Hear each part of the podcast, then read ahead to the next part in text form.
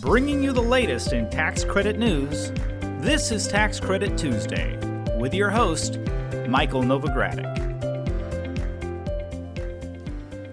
Hello, I'm Michael Novogradac, and this is Tax Credit Tuesday. Today is Tuesday, October 16th, 2018. Tomorrow is Novogradac's 29th anniversary. We started out with three people in San Francisco on October 17th, 1989 and that was a memorable date for several other reasons. It was Game 3 of the World Series between the Oakland A's and the San Francisco Giants. It was also the day of the 1989 Loma Prieta earthquake. Now, fast forward 29 years later, and Novogradac has 27 offices across the country and more than 600 employees. I want to thank all Novogradac employees and partners, present and past. I also want to take this opportunity to thank all our clients for the past 29 years. On behalf of my partners, we're looking forward to serving you in the years to come. Now, turning to today's podcast, I'll have an update on Opportunity Zone's regulations. I'll also talk about a draft form that's been released for claiming the historic tax credit.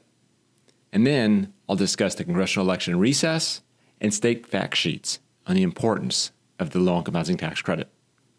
And other topics will include support for the historic tax credit among November election candidates, as well as a filing extension for taxpayers affected by Hurricane Michael. If you're ready, let's get started. They may have seen this on my Twitter feed last week, but Senator Tim Scott said he expects Opportunity Zone's regulations to be released by the end of October. Now, I expect the initial guidance will be interim, which means you can rely on it, as well as being proposed.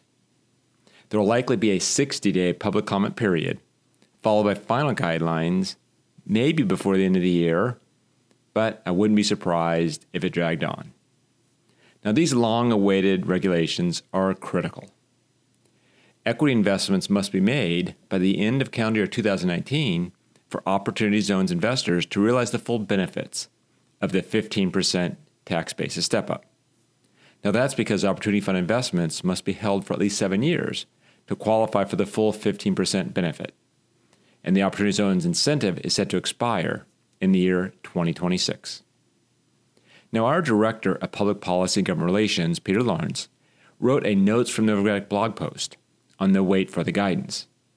In the blog post, Peter noted and wrote that some investors have moved forward with opportunity funds even without additional guidance from the IRS. However, some, I'd say many, stakeholders are waiting for more concrete guidance before moving forward. Now, if you have questions about the Opportunity Zones incentive, or you'd like to join our Opportunity Zones working group, I encourage you to contact my partner, John Sciarretti. He's in our Dover, Ohio office. I'll include his email address and a link to the notes from the Novogradac blog post in today's show notes. Now, speaking of changes related to tax reform, obviously the Opportunity Zones incentive is one, the IRS recently posted an early release draft of Form 3468 for the 2018 tax year. So, why do you care about Form 3468? Well, Form 3468 is familiar to those in the historic tax credit world. It's the form that's used to claim your federal historic tax credits on your income tax return. The early release, the early draft release of Form 3468 indicates that taxpayers will claim the historic tax credit at 4% per year over five years, beginning with the year the property is placed in service.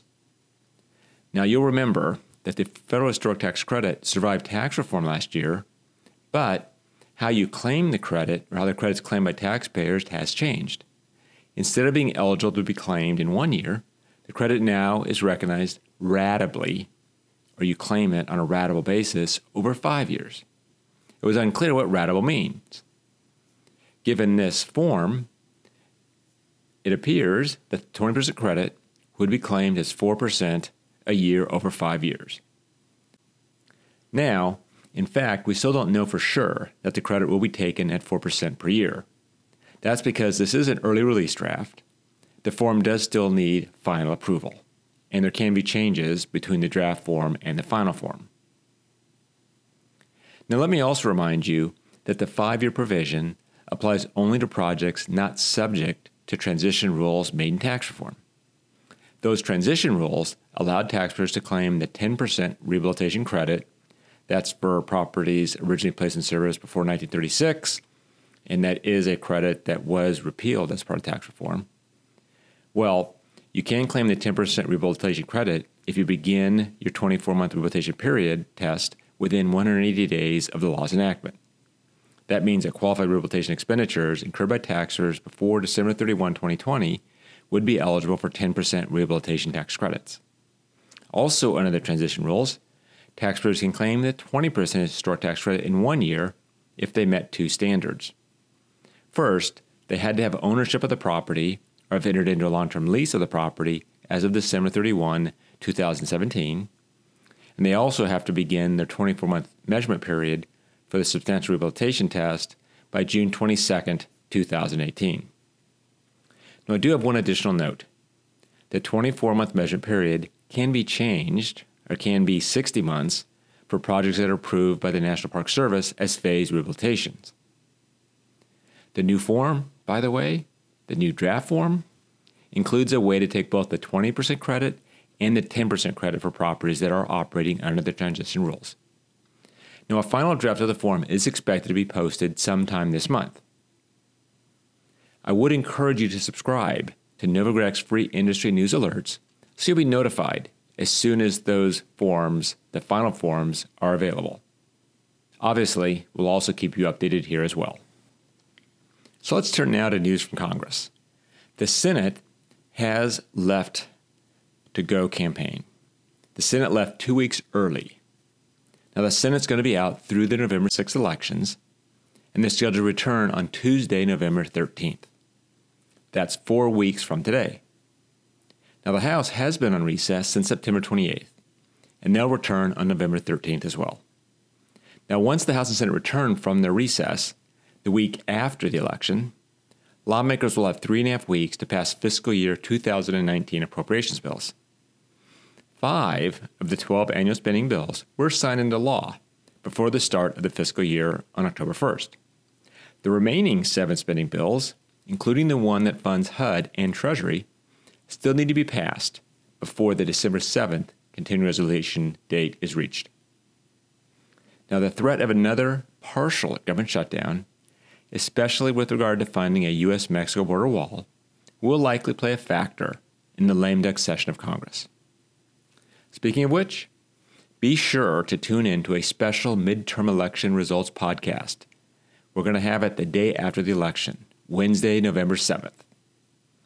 Now, in that special episode, I'm going to recap election results and how they could affect lame duck negotiations, membership and leadership of tax writing committees in the next Congress, as well as the future of tax legislation, such as Tax Reform 2.0, technical corrections, tax extenders, and more. Now, you can ensure that you're alerted as soon as the November 7th episode is available by subscribing to the Novograd Tax Credit Tuesday podcast. Now, you can subscribe on iTunes and you can follow our podcast RSS feed. I'll tweet links to both these subscription methods. Now, let's move on to the topic of affordable housing. The Action Campaign recently updated its fact sheets fact sheets on the impact of the low income housing tax credit in every state. Now, many of our listeners have seen and used these fact sheets to demonstrate the importance of the low income housing tax credit in their own states as well as in various congressional districts. The fact sheets report how many homes were developed or preserved using the low income housing tax credit in each state since the inception of the program in 1986. Other data points in the fact sheets are the number of jobs the housing credit supports annually, as well as how much tax revenue and local income the credit generates. There is one important update this year. The data now shows what impact a 50% increase in the income housing tax credits through the allocation, recommendation, or provision in the Affordable Housing Credit Improvement Act would have on each state. Now, for example, in Texas, a 50% housing credit allocation increase could help finance more than 22,000 additional affordable housing units over the next 10 years. Look to California. There, the 50% increase in housing credit allocations could finance another 31,000 affordable housing units over the next decade. Nationally, Novogradac calculations found that a 50% increase in low income housing tax allocation authority would allow more than 264,000 units of additional affordable housing to be built in the next 10 years. Now, on each state fact sheet, the Action Campaign calls on Congress to expand the low income housing tax credit, to strengthen the credit by making the program more streamlined, and to preserve multifamily housing bonds, which finance about half of all low income housing tax credit properties. The state fact sheets can be an important resource for affordable housing advocates to show how important the low income housing tax credit is for building and preserving affordable housing. I will include a link to the updated state fact sheets in today's show notes. The Action Campaign does expect to release district fact sheets updated with 2016 data in the coming weeks. We also expect the Action Campaign to release fact sheets on the impact on affordable housing production of the minimum 4% credit using Novogradac calculations, so stay tuned for that. Continuing with the topic of affordable housing, Senator Dean Heller of Nevada introduced last week Senate Bill 3580. That bill would incentivize housing property owners and developers to rent to low income seniors at restricted rents. More specifically, seniors living in those apartments would pay no more than 30% of their income for rent and utilities. States would receive $1.75 per capita, or a $2 million minimum amount in Senior Renter Credit Authority. I'll give more details on the bill in next week's podcast. Turning to other news, 98% of congressional candidates who responded to a survey from Preservation Action said that they support the federal historic tax credit. Preservation Action sent surveys to candidates from the House and Senate in all 50 states, and they received 150 responses. The 98% support for the historic credit wasn't the only result. 99% of those who responded said they support the Historic Preservation Fund, and 96% said they support considering the impact of potential infrastructure legislation on historic resources. Now, I'll post a link to the survey results in today's show notes. And meanwhile, the IRS last week extended the deadline for certain individual and business tax returns for those affected by Hurricane Michael. Certain tax payments also got an extension. The deadline for those is now February 28, 2019. This does apply to any area that has a major disaster declaration by the Federal Emergency Management Agency, or FEMA. The change postpones various tax filing and payment deadlines as well, those that started October 7th of this year. Well, that brings me to the end of this week's report. I do hope to see many of you later this week in Austin, Texas. We're holding our New Markets Tax Credit Conference. We're also very pleased that our keynote speaker will be Representative Jason Smith. Representative Smith is on the House Ways and Means Committee and is a strong supporter of the New Markets Tax Credit. He's a lead sponsor in bills to make the New Markets Tax Credit permanent and to make an additional $1 billion of New Markets Tax Allocation Authority available to rural areas. I'm very much looking forward to his insights this week. And if you haven't registered yet for the event, I encourage you to do so. The registration link is in today's show notes, and I would also tweet it out.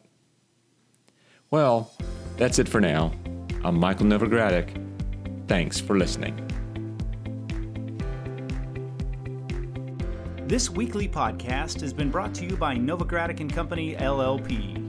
Archived podcasts are available online at www.novoco.com forward slash podcast or by subscribing to the Tax Credit Tuesday podcast in iTunes.